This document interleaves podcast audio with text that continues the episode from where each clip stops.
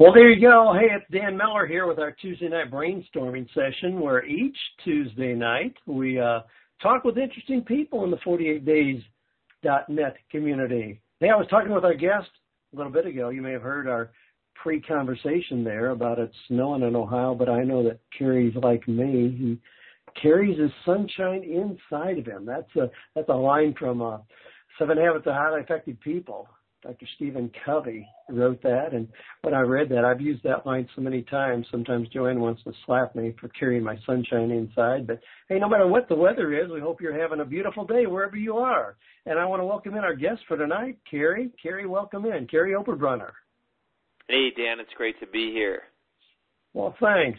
I want to. I'll give you a more proper introduction but I uh, wanted to let people know. Most people already know you. They recognize your name. You are an active member of 48days.net community, and certainly people have seen your recent activity all over the place with your book Day Job to Dream Job. We want to talk about that. I really would like to kind of have three sections of our conversation tonight. And, and incidentally, if you have questions, and a lot of questions are already coming in because you all know Kary and what he's all about. So continue shooting those in. You can put the questions in if you're listening here online. Certainly you can just shoot them in there.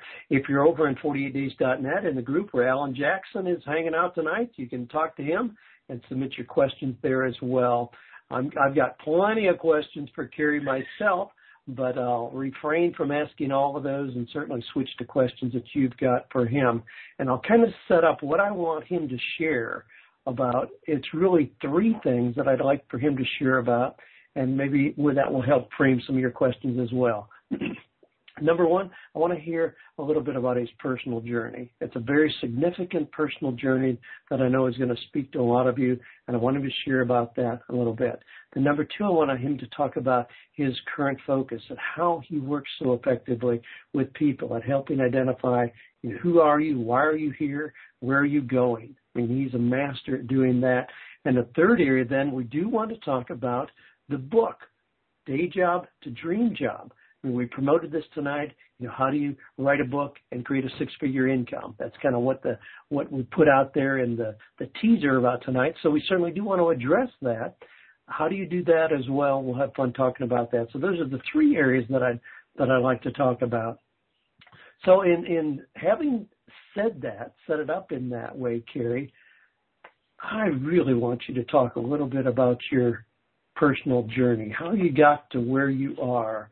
I mean, you, you've had some interesting things, and a lot of people seeing you now as this suave, sophisticated, successful young man would would not would not know the journey that you've been on. Um, and now you and Kelly have what three little girls, don't you? Actually, one boy and two girls. Yep, exactly. One bo- one boy and two girls. Okay. Well. Yeah, yeah. I'll jump right in, man. Well, yeah. Go ahead. Tell us a little bit about how you got to where you are personally. Not only who you are, where you, why are you here, where you're going, but where did you come from? Yeah. Well, you know, Dan, I think we share similar backgrounds in the sense that I grew up with a very faith-based family. I grew up as a uh, pastor's kid, and my mom ran a Christian adoption agency. So I was I was taught hard work, and I was taught that money isn't something you should strive for at all. Impact is what you should strive for, and little did I know that today uh, you can actually have both. But but that's jumping ahead. So I I went to the the track of being a pastor and really was going to move in toward the Air Force chaplaincy, but health reasons kept me out, and I moved into a full time pastorate and loved many aspects of that. Looking back now, I can see I was a hardcore entrepreneur, but back then I didn't realize it. I had never taken a business class in my life, only Greek, Hebrew, and theology.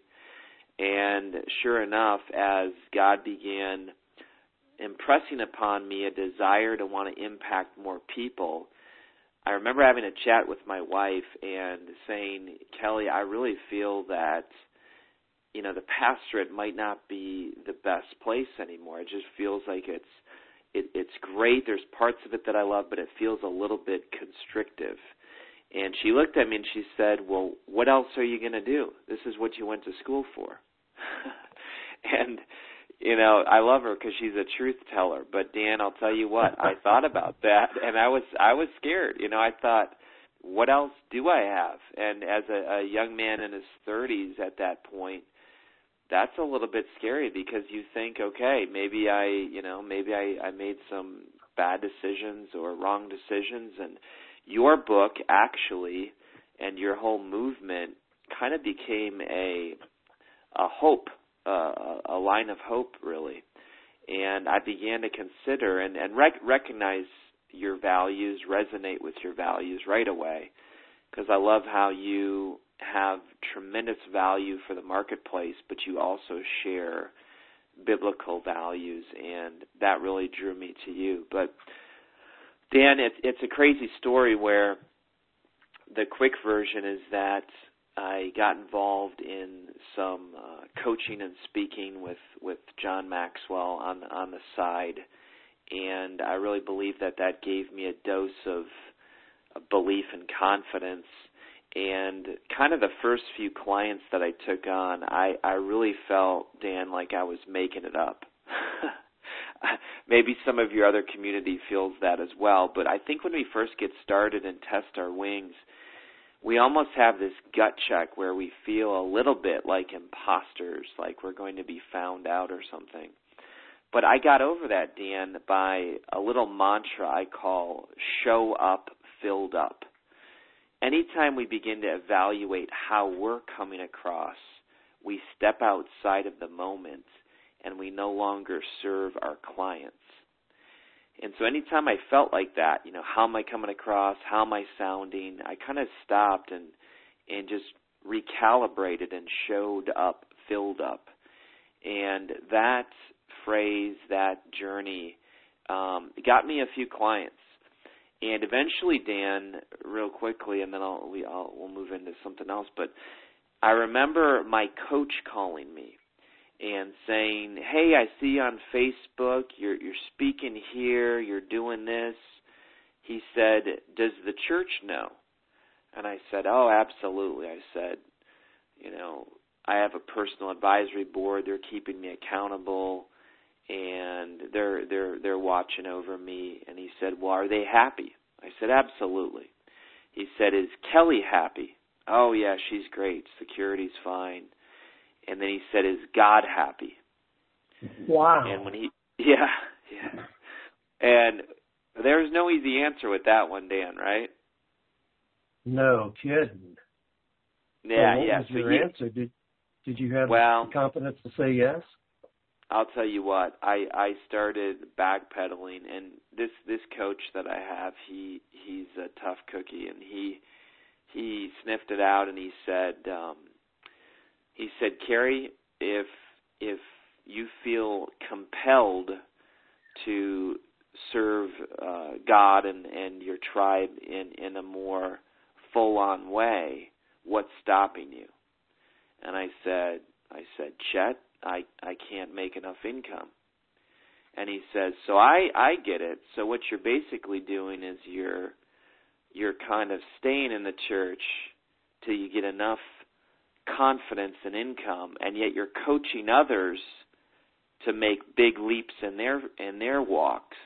He said, Ouch. "Sounds to me like you're a hypocrite." oh my gosh. yeah. And you know, once once Chet gets on you like that, Dan, um, then he said this phrase that actually Ray Edwards just posted recently, our friend, because I I was interviewed with Ray and I and and he said this. He said, "Kary, you can't take the ring and stay in the Shire." And if people are not Lord of the Rings fans, they won't get it. But let me just explain it real quick. The Shire is a place of comfort, a place of familiarity, a place of safety. It's from Lord of the Rings, and Frodo felt very safe in the Shire. And of course, he got called to a great adventure where he had to take this ring and essentially get rid of it because it was it was endangering the whole world in that story. And I think Dan that a lot of us feel this call to go take the ring to to be involved in this epic adventure and yet we feel this deep tie to safety and security and familiarity. And Chet nailed me to the wall on that quote and I knew that I had to make a decision. And this was back in 2012 spring. And I felt nauseous, Dan, for three days.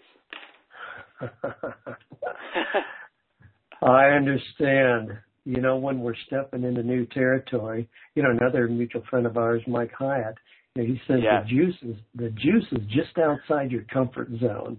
And I, I find myself thinking about that repeatedly. You know, if things are comfortable, we probably aren't doing anything very new or innovative or things that are going to lead us to new opportunities if we just stay comfortable. So we have to move beyond that. Now, Kary, you've been very open about this. Some of the things that you have in your background, you know, those those feelings about not being, not having confidence, go a lot deeper than just gee, I'm not sure I can do this. If I don't do this, you know, I'll go drive a UPS truck and be successful. I mean, those fears about lacking confidence went pretty deep with you to the point where yeah. you're actually, you know, personally cutting and carving lack of confidence words on your body. I mean, that's pretty sure. severe.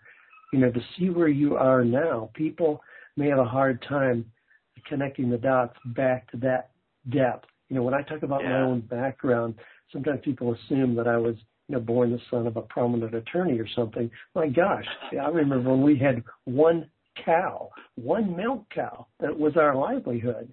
And we started from that. Share a little bit about the depth of your personal journey and how you walked out of that. Yeah. Well, Dan, I really believe that we are all survivors and overcomers. At least we have that option. You know, we all have come from some pretty deep stuff. So my journey, Dan, I was just a, a young guy who struggled with stuttering as a young as a young kid, and really metaphorically couldn't find my voice. You know what I'm saying? I mean, yes, literally I struggled, but I think I think a lot of times as entrepreneurs, young people, whatever, we struggle finding our voice. And I remember struggling with that and some people close to me at a young age passed away, and rather than take that emotion to my parents or to God, I just bottled up all kinds of emotion inside, and and also struggled with perfectionism. I, I think I think a lot of creatives can struggle with that as well, and so really dan i don't know why i chose this. I didn't choose alcohol or drug abuse. I just I got into a addiction where I basically took that anger out on myself. And your listeners might have heard of self injury, but it really it plagues four percent of the population and and young people actually young gals, believe it or not, fifteen percent of the population. So it, it is common, more common than you think. But Dan, now working with people, I see business people, and I truly believe we all self injure. you know, maybe not with a, a knife or a blade, but we, we all self injure. So my journey out of that was um, basically getting found out. Here in seminary, it wasn't until seminary, believe it or not, where I confided in a professor because they were watching me through my MDiv in counseling and they said, "Ah, you know, we're watching you and you're you're in danger of failing." And I said, "What? Failing? My grades are perfect. What do you mean?" They said, "Anytime somebody shares about their pain, you you retreat." And what's the deal?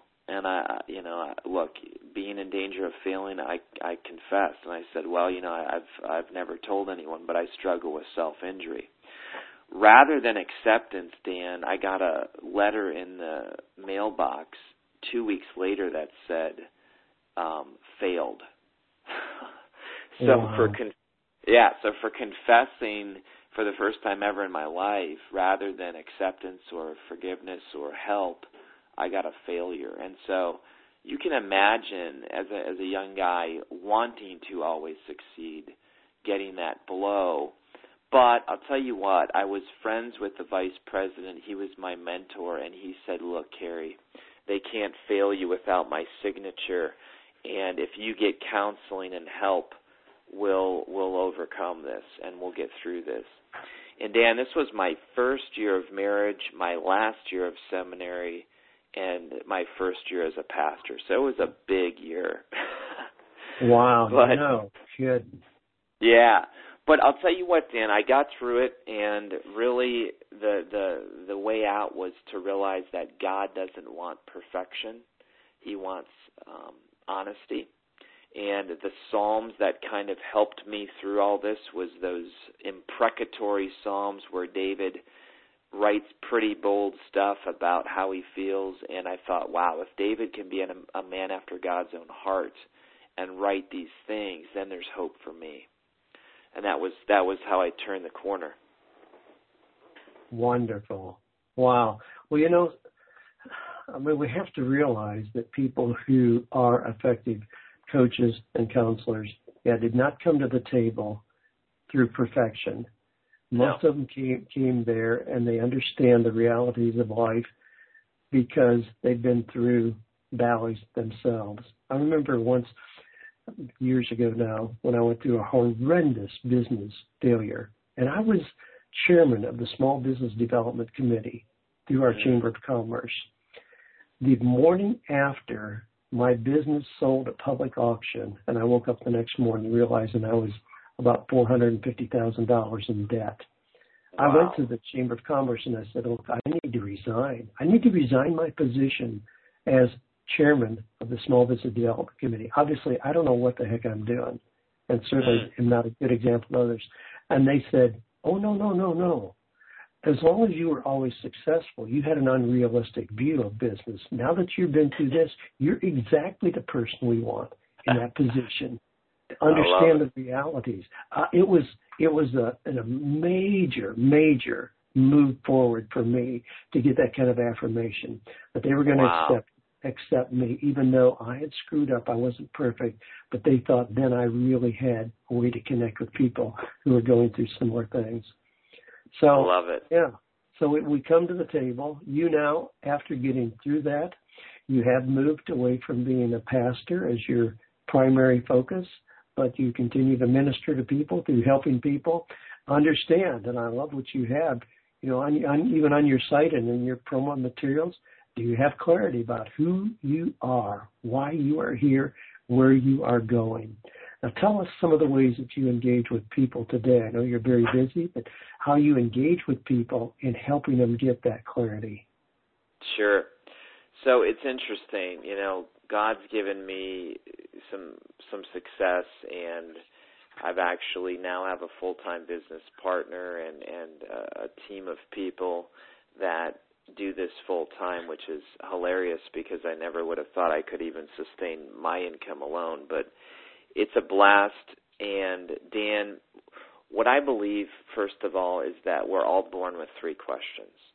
And whether people are people of faith or not, it really doesn't matter because I think that everyone's asking, Who am I? In other words, what's my identity? Why am I here? What's my purpose? And where am I going? What's my context? And kind of like three circles that converge in the middle, when you answer those three questions, who am I? Why am I here? Where am I going? You become a soul on fire. And it was Carl Jung that said, the Swiss psychologist, he surveyed individuals and he said to his um, constituents, What's the most damaging thing in the life of a child? And Dan, when I was asked that question, I had no idea. You know, I thought it was abuse, alcoholism. He said that the most damaging thing in the life of a child is the unlived life of the parent. Oh my goodness. Yeah.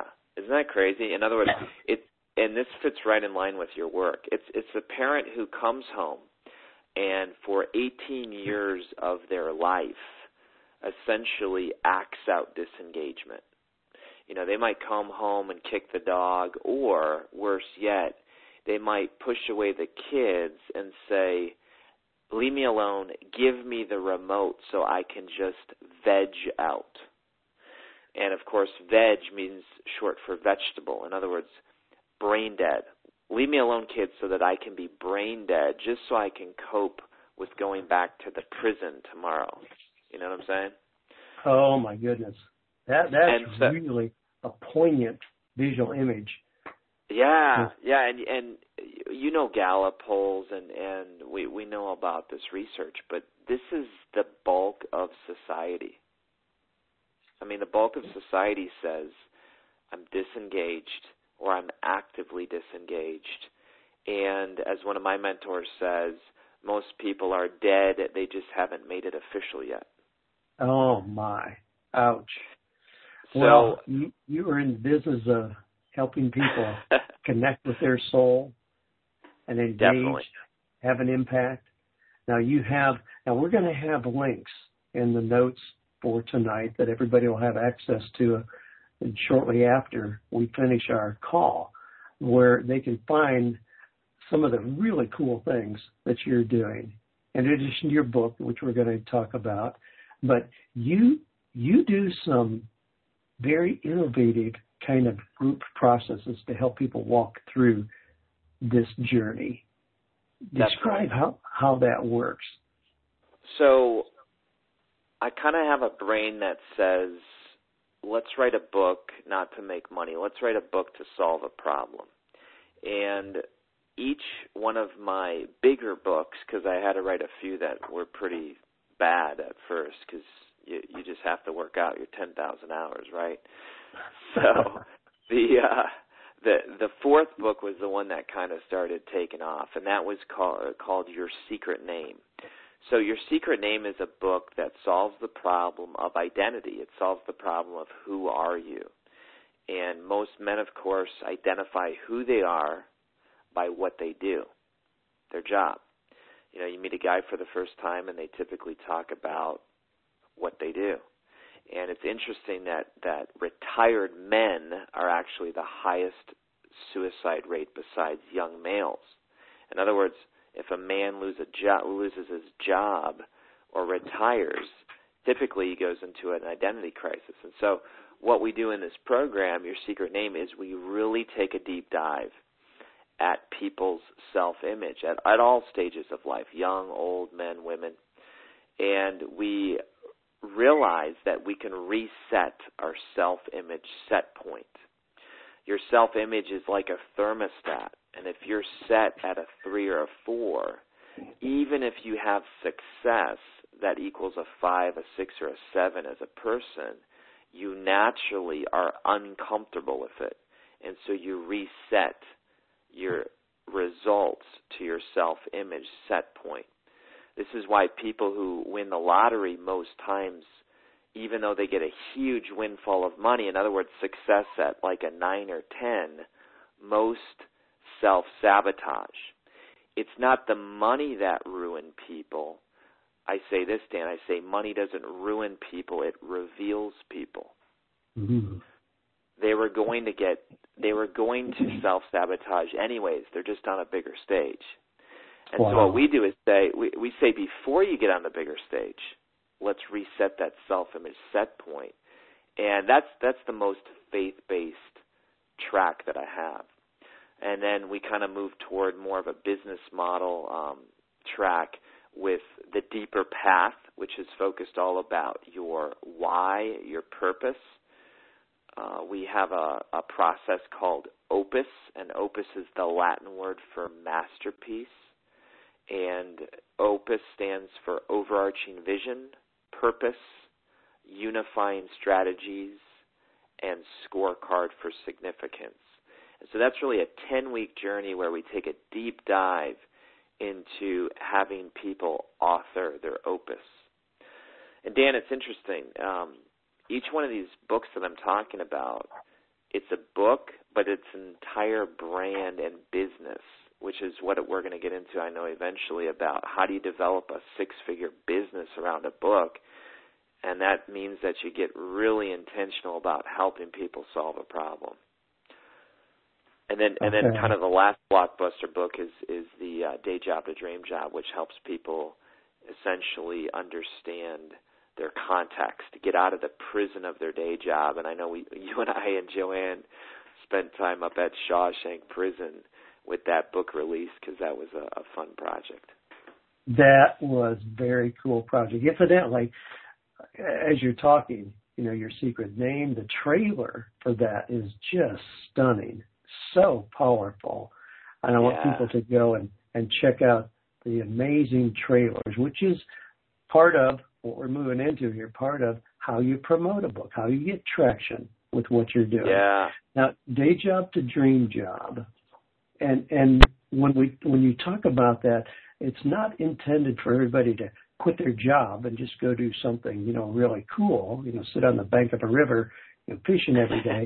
but it it may be another job, but how do you really engage with who you are, what God put you on earth to accomplish, how you move into that deeper space that's simply being expressed through the daily work that you do. Now you equate where a lot of people are. You you're great at having the the facts to back this up. How many people feel like they're living in their own personal prison? That may be partially because of a job, but it goes beyond that. But in Day Job to Dream Job, your latest book, you really do unravel that whole thing. Now, I love how you used Shawshank Redemption, the wonderful movie, how you used that as kind of a metaphor. And beyond just using it as a metaphor, you actually went to the prison, Mansfield State Reformatory, where that movie was filmed and spent time in the cell where Andy was as part of your writing inspiration. Tell us a little bit about that, and then I want to really just move into what you did with that book. Yeah. Well, Dan, it's interesting because I first saw that movie when I was a pastor, and it's a very odd thing to say that as a pastor you watch that movie and, and think that you're in a prison. And again, it's not that the job was a prison, but there were parts of me that felt imprisoned. There was a creative part, an entrepreneurial part that felt imprisoned. And so here I am watching Shawshank Redemption, which is voted by the people as the number one movie of all times and I'm watching it and I'm thinking, wow, you know, Andy is in this prison and he wants to get out. But the people around him are just content. They're called institutionalized in the movie. And I thought, you know, that's what a lot of people feel like. They just feel like it's easier to just embrace the prison and act out disengagement. And what sets Andy apart is that he is free on the inside. And so it's only a matter of time when he gets free on the outside. Unlike the older guy Brooks in the movie, who actually does get free on the outside, but he's imprisoned on the mm-hmm. inside and he he ends up killing himself. And so Dan, exactly what you said, you don't go from prison to payoff overnight. In fact, it took Andy 19 years. I don't think it needs to take your audience that long or me that long. um, yeah. But but he had a plan. And so in the book I talk about the dream jobber plan and how you can go from day job to dream job and I I do research with great books and content like you as well as a couple others, and and also share my own journey through the process. But you, you know, a couple things from from the movie. What was that great line, you know, that Morgan Freeman said when Eddie was talking about the hope of being outside? Mm. He says, "Hope is a dangerous thing. It can drive a man insane, and it's got mm-hmm. no use on the inside." Mm-hmm. How often do people say something similar to that when they feel trapped in their job, trapped in the life they have? Hope is a dangerous thing. They try to erase the hope rather than following the glimmer of hope that they have to create something better. Well, we could spend all all night in that particular in that particular story. You know, when I went through the the disaster that I described a little earlier, I mean, I, I really thought that in a couple years I'd just unravel the mess that I made and go on from there. It took 12 years. And I know that in that period of time, there were times when Joanne really was discouraged. We, we lived in little rental houses. We couldn't own anything. And Joanne loves to have a place that she decorates and she loves to have people in for dinner, spend the night. You know, we were restricted in doing all those things. That was a long time. It was much longer than I anticipated. But uh, I can assure you, I never lost hope. In that period of time when we were struggling, I would cut out pictures of the kind of house that we wanted. I'd cut them out of magazines and put them on the refrigerator just to keep us looking at where we were going to be someday. And I kept promising her we were going to get to those kind of places. But it, it took a long time, but I can assure you, as you well know, hope, hope is a very powerful thing. And if you feel trapped, it can be miserable. And sometimes people feel like they need to just turn that off. But you and I are certainly advocates for don't turn it off. Recognize it for what it is. Follow that little flickering glimmer of light that you've got and turn it into something. Now, you actually went to the prison and spent time there to really get the sense of what it's like to be in a literal prison. Wrote from that perspective, wrote your book, day job to dream job. And I know we need to get to this part because people have questions about this. You know, how to, what did you do with the book? What did you do? Now, here's, here's the interesting thing. As, as authors, fellow authors, Kary, we know that 95% of authors never make more than $40,000 a year. I mean, that's what I was told when I got into this space. But instead of being discouraged by that, I thought, geez, how difficult can it be to put yourself into the 5%? All I have to do is look at what look at what those other authors are doing and do things they aren't willing to do. Well, you're a you're a blazing example of that. So walk us through some of the process when you wrote Day Job to Dream Job, what you did to make that a unique experience rather than just another 240 pages sitting on a shelf. Yeah. Well, there's a couple things, Dan, and maybe the first point people can jot down is the fact that you need a platform. And most of us hear that and we say, well, yeah, that's nice to say and and I don't have a platform like Dan Miller or Michael Hyatt or Dave Ramsey or something. And hey, neither do I. So you have three options. You can buy a platform, which is very expensive, and it's actually called interruption marketing, where as we as we watch YouTube and an ad comes on, what do we do? We skip the ad so we can get to whatever video we want to watch. That's called interruption marketing, and it's not effective. The other thing you can do is build a platform. So you have buy a platform, build a platform. Building your platform is very good. It's it's useful, it's wise, and it takes a long time. The other thing you can do is borrow a platform. And tonight, Dan, I'm borrowing your platform. You're kind enough to let me do that. I've uh, I've interviewed Joanne and you on on my uh, my tribe and and let you borrow my platform. The thing is that when you add value to other people and when you have something to say that really is significant, other people want to share their platform. See, we need to realize this. It's not that people are guarding it and saying nobody can ever speak on it. In fact, a lot of people say, I'd love to have good, valuable content for my tribe that's going to solve their problems. I just can't find it. I can't sift through it. And so what what I did, Dan, is I differentiate myself. And it takes a little bit of creativity. It takes a little bit of effort, but what I realized is nobody knows who Kary Oberbrunner is compared to Shawshank Redemption. People know Shawshank Redemption. So what am I going to do? I mean, I'm just going to be creative here and, and fully transparent. I knew that the 20th anniversary for Shawshank Redemption was coming up this past August. And although I didn't know it at the time when I first started writing the book, I realized that, hey, I live 90 minutes from Mansfield, where where the movie was filmed.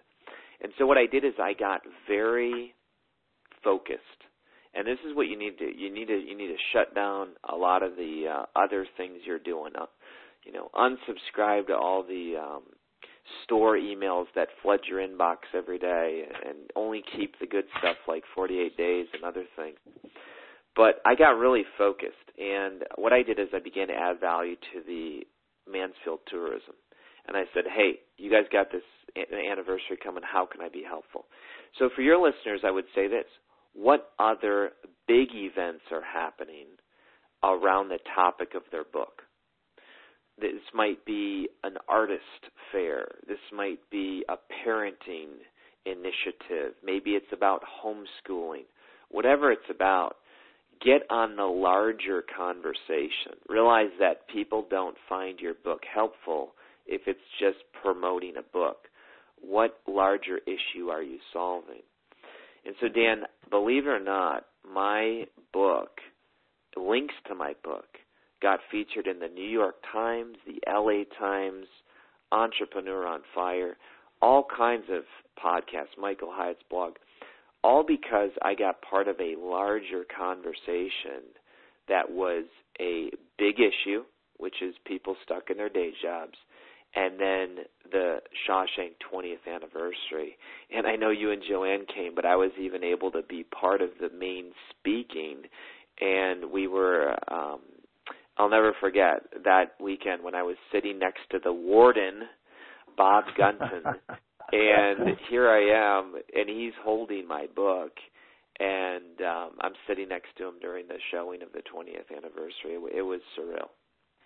Oh, that was such a memorable, once in a lifetime experience to be there. The, the reformatory itself is very imposing. I mean, we heard some of the history. It was built specifically so that it would make any man feel dwarfed it's that immense and you walk into it, you feel like an ant walking into it. But being there really gives you a sense of what it would feel like to be in a prison. And we heard a lot of the stories there, but you so beautifully intertwined the introduction of the book during the course of that event. There was a reception.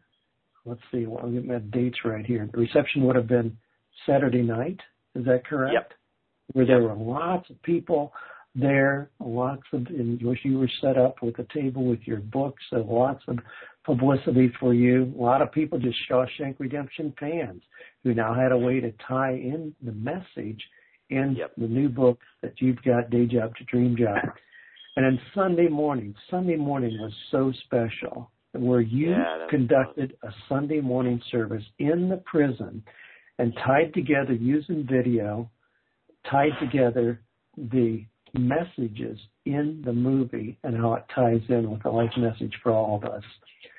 I mean, you, you may not be called a pastor, but you are so comfortable bringing home those points to those of us in the audience. That was just a special experience. And you were well, kind enough to invite us up there, and, and we really thoroughly enjoyed that entire experience. It was so so far beyond a normal book release that it, it just will stand out for all time. Well, thank you, Dan, and uh, it was a blast to get to know Joanne. And for your audience, I would say this, Dan. Um, how do you turn your book into a six-figure business? Because I know you have really helpful people, really wonderful people as your community. You need to tie your book to products and services. Look, unless you're really going to sell, you know, thousands and tens of thousands and hundreds of thousands of books, that's a small price point. If you want to get your income up, you need to get your influence and impact up. And the way that you do that is to work with people in different ways outside of the book itself. And so I teach this in one of my programs called Author Academy Elite. And I know that you have some links in the show notes for that. But Dan, what, what we do is we teach people, even in the writing process. I mean, I literally write books now thinking, how is this going to sound on a stage with a keynote?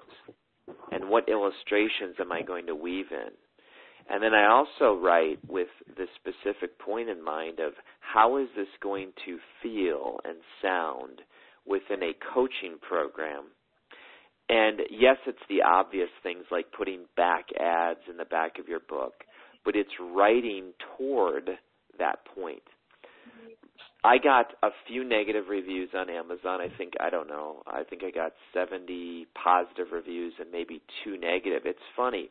The two negative that I got, I love it. I actually found them as compliments, Dan, because here's what they said. they said Kary wrote this book leading us toward future experiences with him. And I said, bingo. bingo, it worked. You know? Uh, In other words, of course. Um, now, if every word is selling people, then yes, that gets bad taste in people's mouth. But if people can see a clear path that if they like the content, if it's helping them, and if they want to take the next step and engage with you through online coaching, consulting, retreats, tele- teleconferences, webinars, then amen, it worked. Does that make sense? Oh, does it ever? I mean, I, I, I did a blog for Michael Hyatt last year and I titled it Forget the Royalties, Just Give My Book Away. Well, authors just went ballistic. like, what are you talking about? You know, we need our royalties. That's how we make our living. I said, if that's how you make your living, you're missing the point. To me, a book Ooh, is simply good. a fancy business card. I wanted to introduce people to the things that I'm doing where I really make money. Now we've got some mm-hmm. questions here we we need to switch to because we've got some oh, yeah, people who, write poetry and fiction, and it's a little more challenging there. Granted, I'll, I'll agree with that. Um, let me open up some questions here. Excellent. Uh, Mickey says, I just wrote a book for a niche audience, for profit leaders and grant writers interested in writing for them professional organization that I belong to has helped market it by selling it at our recent national conference, and I'll be writing a blog post for another well-known grant writer to promote it. What else can I do to promote the book? What other avenues can I take? Now, what Mickey has is a very niche audience, people who are interested in writing grants. How can yeah. she leverage that into creating income? Excellent. I'm going to get the name of one of my clients and just straight up uh, help you with this. So one of my clients is um, named Laura Waller Miller, and it's on Amazon. It's called Unleashed Abundance. Unleashed Abundance, the Fundraisers Manifesto. Laura is on staff at the Ohio State University, which Dan, you're a graduate of, aren't you? Yes, indeed. The yeah. Ohio State University. They don't want to be called Ohio State University. Okay. Exactly, exactly. So Laura Waller Miller, one of my clients, what she did is she took this little ebook. I mean, we're talking, you know, Kindle ebook for free. And she turned this into an entirely uh, amazing business model where now it's moved into coaching now it's moved into um, a website where people can hire her per hour. But read the question one more time because I get it. It's grant writing. I understand it, but I want to make sure I answer it perfectly. Can you read? Yeah, just Mickey says I just wrote a book. Just wrote a book for a niche audience, for-profit leaders and grant writers interested in writing for them. Uh, the professional organization is helping to sell it. She'll be writing a blog post for another well-known grant writer to promote it. Just wondering what else she can do to promote the book on okay. grant writing. Got it. Here you go. So I often tell people go on Facebook or LinkedIn, join the niche groups because there are plenty of niche groups. In fact, I'm on Facebook now and you can easily type in grant writers and these type of things, but especially with LinkedIn and I see them already. Grant writers, uh, you know, there's a whole list of them. This type of thing. What you do is you add groups. You go to the places where the people are, and you don't just say, "Hey, buy my book," because that's spam and people don't like that. Just like any relationship, you begin to add value slowly. But Dan, then then you do this. You create a free value add call. I have plenty of examples of these. If anybody wants them, um, go to karyoberbrunner.com and uh, there's a free Igniting Souls assessment there. But what I'll do, Dan, is I will share practical examples. I do this all the time. This is how we really built the business. We we create event bright events where we blast it out and we pick a topic that is a a, a pain point. So she could easily say three tips in grant writing or something that that's that's very uh, it, it, it puts it out there in a very clear way. She adds value on the call, 50 minutes of value. She goes through essentially the guts of her book. Then she says, at the end, if you like what you heard tonight, um, then she has a few options. She can talk about the book, which is fine, but I would talk even more if she wants more income about a four week process that she has that uses her book as the curriculum, but then it's a four week call that she teaches through the content. She could easily do this for 97, 197 and the book and make it scalable because now she has 20, 30 people on the phone call. This is so possible. And again, no one's going to jump if they don't know who she is. But if that 50 minutes is her best content, they'll begin to know, like, and trust her. Absolutely. Yeah. And if you have 30 people in a 197 workshop, it takes a whole lot of books to equal that kind of income. I, I love that how you're so frame- true. Oh, I love how you're framing this. Now we got another one here, and you're going to end up pretty much the same place. Bruce asked, I became unemployed on November 10th.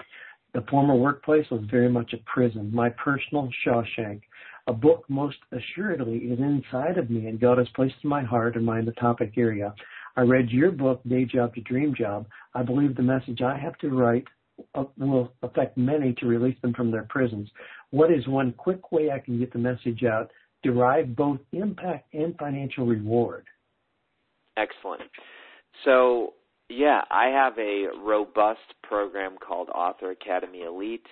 And Bruce, if he's unemployed, that's probably not the right choice. So instead, um, I'll give your audience uh, a free download.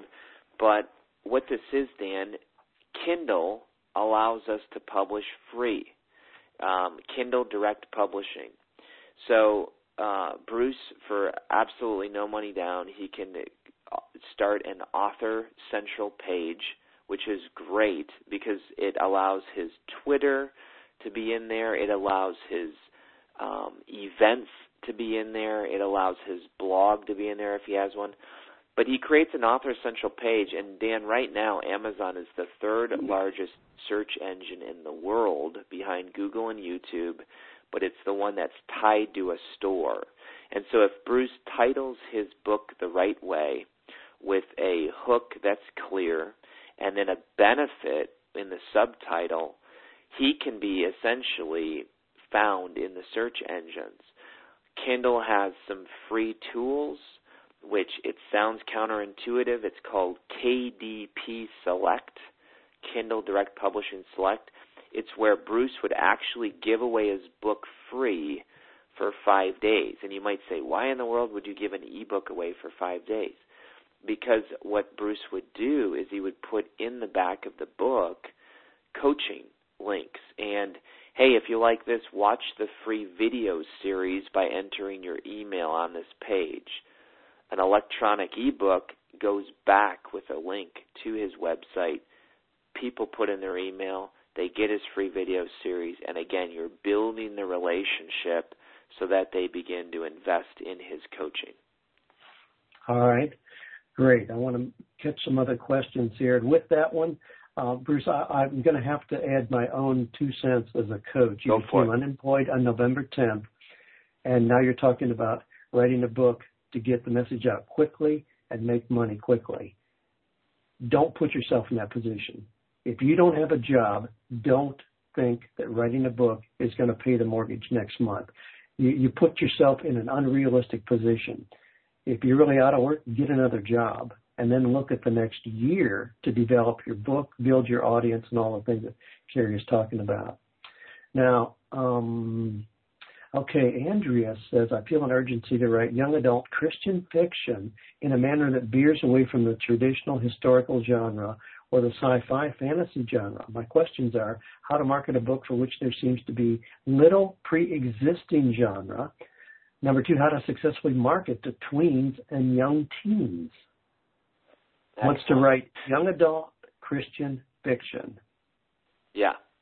So the fact that there is such a small niche is beautiful. One of our one of my friends, Tim Grahl, has an eight uh, uh, client who writes Amish fiction, which is pretty small um, niche. And here's the point: um, I think it's Amish like sci-fi fiction, which is even crazier. Get get get! Is that crazy? Get us, and he's doing great, by the way.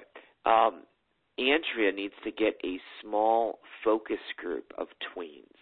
You know, don't expect that you know what's going to appeal to these people. Ask them. And it's free. They'll love to be heard. They'll love to share their opinions. So I don't buy the fact that something has a small niche. In fact, I think that's great. I think that that shows that it's untapped there was a guy a few years ago, um, I think his name is Matisyahu, who was like reggae Orthodox Jewish music, and it went bananas. I mean, it went over the top. It was amazing because it was just so niche. People want that, and so I, I think she actually has an advantage. But I would get a small group, focus group of tweens to ask for their opinions. Yeah, great advice. Tom says, I'm currently finishing a book of poems on CreateSpace. I have a number of other book ideas. How would you suggest that I can turn the books into a six figure income? Yeah. So I love what Chris Guillebeau says, hundred dollar startup. Have you are you familiar with that book or you've heard about it? He, yes, absolutely. Did, um, yeah, absolutely. World Domination Summit. Yeah. Yeah, the so, art of nonconformity. Yep. Yeah, yeah, yeah. Very, very smart guy. And that was another book that helped me on my journey. And what Chris says is that oftentimes when we first start out with our dream job, we rarely get paid for the dream job itself, but for helping other people in that sphere. For instance, if you love skiing, you rarely get paid as a professional skier. Instead, what you'll get paid for is ski instructing or ski shop or ski lessons on YouTube. In other words, move closer to the topic first, get good, then you can maybe make it your full time profession. So, if he publishes a book on poetry, perhaps where he might find his six figure business is in helping other authors who want to get published in their poetry. You see what I'm saying? Then he uses his book as an example, which does sell books as well. But don't focus on just turning your book, his book, into a six figure business. Like me. Um, I didn't say, hey, I'm going to sell so many day job to dream job books that it's going to turn into a $100,000. Instead, what I did, Dan, is I created Dream Job boot camp. And I have an online version and an on site version where we go to Shawshank Prison and we go to Spark Space the second day. And that has turned it into a six figure business. I use the book as the curriculum, but I'm helping people solve a problem in their lives, which is how to go from day job to dream job.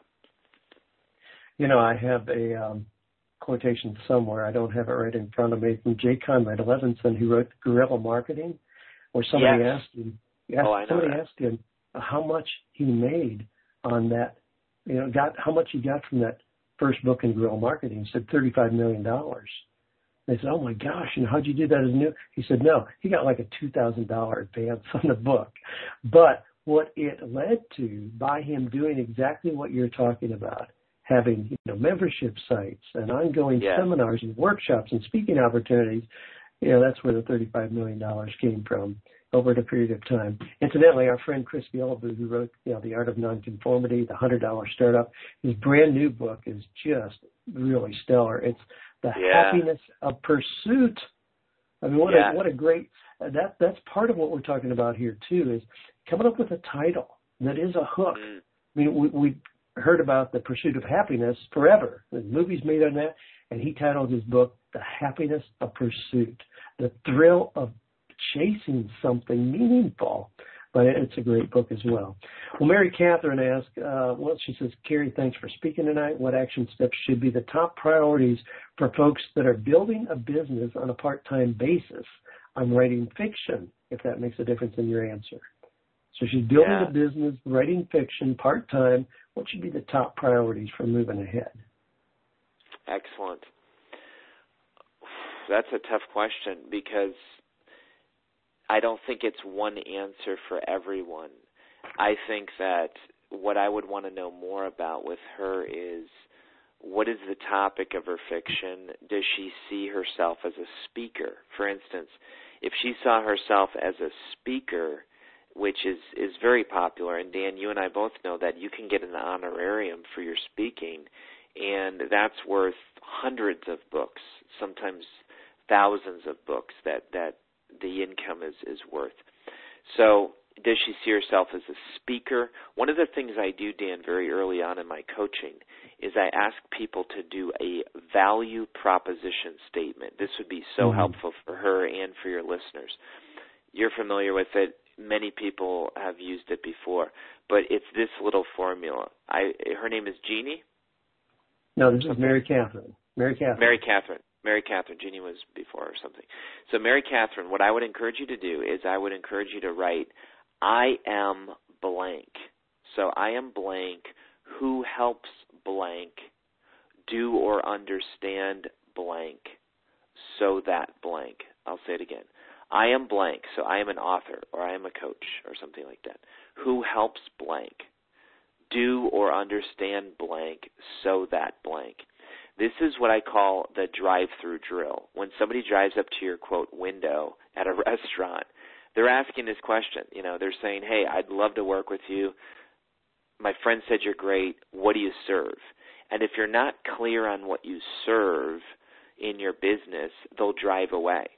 If you pull up to a restaurant and they don't know what they serve, you're not staying there. Too many coaches, too many speakers, too many people that start off in the business, they're not clear confusion repels, clarity attracts. And so, Dan, I would encourage her to go through this VPS drill, value proposition statement drill. And as a result, she'll be able to have that clarity that will then attract people. All right. I'm, I'm here. I was just writing that down. I had to grab that. Confusion repels, clarity attracts. Callie, I'm busy making notes here, just hearing you talk, and I, I know your material well. We've spent time together, but I love those little things that just, you know, add to my own learning. Hey, we got um, maybe one more question here or so. Uh, and then we want to give you a chance to tell us how we can connect with you, and we'll circle around here. Debbie says Dan always tells a story where he sold his first book in a three ring binder and sold hundreds of thousands of copies. What are the best tools to reach those high numbers? Is there a great place to put advertising dollars? If if the dollars are few, thank you for answering. Well, I, well, yeah. I, I'll, I'll add. I'll tell how I sold a lot of copies. What I did. Go for it. I have I have never spent money on advertising. I know that's not for everybody, but what I did was I was so clear about creating relationships much like mm. you're talking about, where you share the platform with other people. That's really all I've ever done. And I've done that in ways where I don't spend money on advertising. I've never purchased a billboard or an ad in a telephone book or anything like that at all because I just started creating content, giving, giving, giving, and people brought in their own, you know, their, their friends. I started a newsletter in August of 2000. I sent it out to the 68 people whose email addresses I had. I said, if you like this, share it. If you don't, let me know. We'll take you off the list. And we've had over 130,000 people have signed up for that little weekly tidbit on career things. But now here's the way I'll tell you real clearly one of the big pieces, just one, but you'll, uh, my audience will understand this. When I started selling that three ring binder of 48 Days to the Work You Love, it was back when Dave Ramsey was just starting his radio show. He was wanting to build an audience. He was wanting to give good value. And he kept saying, gee, you need to create more income. You need to get my buddy Dan Miller's, you know, book on 48 Days to the Work You Love. That's how that started. What we did, we had a handshake agreement. Dave has never looked at my books. He's never demanded to see my records. But if somebody called on the phone and we'd ask him, how did you hear about us? Oh, I heard you on Dave Ramsey. We would pay him. We were charging $39 for that three ring binder version of 48 days. We would pay him $25 of that. It got to where I was paying Dave seventeen, eighteen thousand dollars a month based on that little agreement that we had. He was building wow. his audience and we were driving sales to my product like crazy. I'll never be able to adequately measure the impact of that in exploding my audience. That one trusted relationship. Dave and I were friends before we were figuring out what we were going to do when we grew up and put our big boy panties on. When we were both going through a lot of pain, we became friends. Uh, we just had, had dinner together Sunday night. But and we were reliving the fact that we met 25 years ago and what an amazing journey it's been. That's just one example. That wasn't the only thing by far, but there was a very clear, big piece in building my audience quickly. And Kary, you talked it. about that so clearly tonight. Connect with other people. Nobody is a success alone. You link arms with other people who are on the same path, and it's amazing what we can do together. Mm. You know, and Dan, I know you like little mantras, little statements. I have this one that I say all the time, and it's show up filled up. Show up filled up. In other words, if you're in the presence of someone that you want to partner with, you never show up needy. And I know that's counterintuitive. You think, well, gee, I'm in front of my mentor. I'm in front of someone who I really want to impress. Of course, I'm supposed to pick their brain. Of course, I'm supposed to ask them questions go to that person and be valuable to them. Show up filled up because I'll tell you what, nobody wants to partner with someone who's needy. Isn't this true? Oh my. right? Oh. And so what did I do with you, Dan? I I purposely tried to add value to you and trust me, you have added so much value to my life.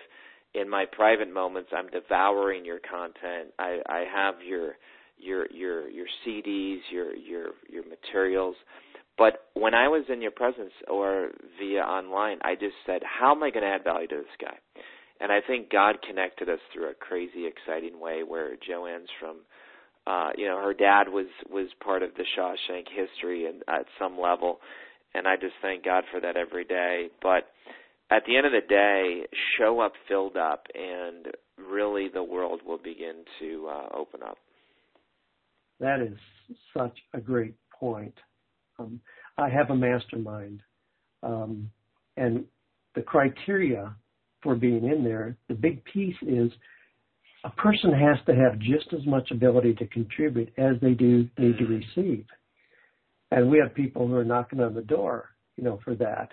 And I had a hard conversation with the lady just last week about that because she was not in a position to contribute. She had a great need to receive, and I said that just doesn't work. It just doesn't work in this in a mastermind. We want people who have immense ability to contribute to each other. Sure, we're all going to benefit, but people come and they show up filled up. That's a great line. Well, Kary, we, we've mentioned a couple times here. We'll certainly have some links in the notes. I want to make sure that people get access to your amazing trailers and the videos that you've created to promote, like Day Job to Dream Job. The other and how they can find out about some of the other things that you offer as well. And Yeah. certainly they can go right to karyoberbrunner.com. Uh, But uh, any parting words you want to give our audience before we wrap it up for tonight? Sure. If they go to karyoberbrunner.com, they will be able to take a free confidential 30 question survey that will be able to help them really identify which they struggle with the most identity, purpose, or context. And it gives them a customized score, which is really cool. The other thing is, Dan, that 80 uh, it's about 82% of people feel like they're supposed to write a book and yet 99% of people never do because they think it's too tough. I purposely took 2014 the second half and devoted my time and effort to help others with Author Academy Elite. And so I encourage anybody if they want to check it out, there's free videos there that they can learn more about it. But Dan, thanks so much for I tell I tell my audience, my tribe, that you're like the grandfather of this topic. I'm just the new kid and and really this is just a small little stream. This is your whole opus. This is your legacy. And so Dan, thanks for really paving the way for all of us younger people that that are just finding our way in this topic. Well, it's been a thrill for me. I nothing is more affirming to me than see like people like you, you know, come on the scene, offering quality value where that I can recommend wholeheartedly. And believe me, there's no scarcity out there for all of us. There's mm-hmm. abundance for all of us, as you, you've already mentioned. Well, Kary, thanks for spending your time with us here in this uh, message to the 48 Days community. Thanks for your involvement in the 48 Days community.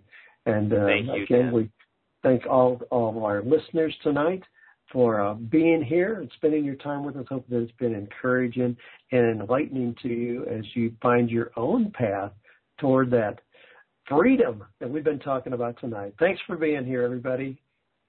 Awesome. Thank you.